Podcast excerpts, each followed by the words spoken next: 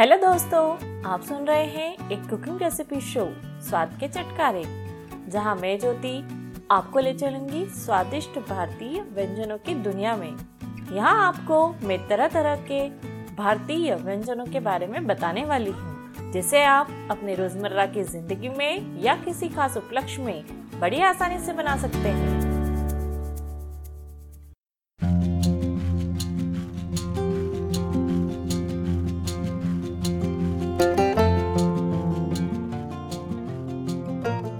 पिछले एपिसोड में हमने बनाए थे स्वादिष्ट और सभी को पसंद आने वाले आटे के लड्डू, जिसे आप बड़ी आसानी से घर पर बना सकते हो।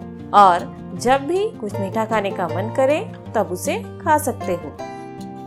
आज हम आपके लिए लाए हैं एक हेल्दी और रिफ्रेशिंग चाय की रेसिपी जिसका नाम है हर्बल ग्रीन टी। इसमें इस्तेमाल होने वाले सभी सामग्रियाँ, जैसे अदरक, तुलसी पुदीना आदि इस चाय को हेल्दी बनाती है।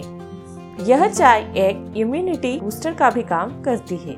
इससे आपकी इम्यूनिटी ज़रूर बढ़ेगी। यह चाय आपको सीजनल बीमारियों जैसे सर्दी या जुकाम से दूर रखेगी। इसे पीने के बाद आपको एकदम फ्रेश लगेगा और आपकी सारी थकान दूर हो जाएगी। तो आइए देखते हैं इतने सारे गुणों से भरपूर हेल्दी हर्बल ग्रीन टी कैसे बनती है। सबसे पहले हम इसमें लगने वाली सारी सामग्री को इकट्ठा कर लेंगे। सामग्री में हमें लेना है दो कप पानी, जिससे हम दो कप चाय बनाएँगे। एक इंच अदरक का टुकड़ा ले लीजिए। दो इलायची ले लीजिए, बारीक कूटी हुई। 10 से 15 तुलसी और पुदीना के पत्ते ले लीजिए। एक छोटा चम्मच नींबू का रस और दो छोटे चम्मच शहद ले लीजिए। सारी सामग्री इकट्ठा कर लेने के बाद अब समय है हेल्दी और रिफ्रेशिंग हर्बल ग्रीन टी बनाने का। इसे बनाने के लिए सबसे पहले एक पैन में दो कप पानी डालकर उसे गर्म होने रख दीजिए। फिर उस पानी में अदरक और इलायची को कूट कर डाल दीजिए। और उसे अच्छे से उबलने दीजिए।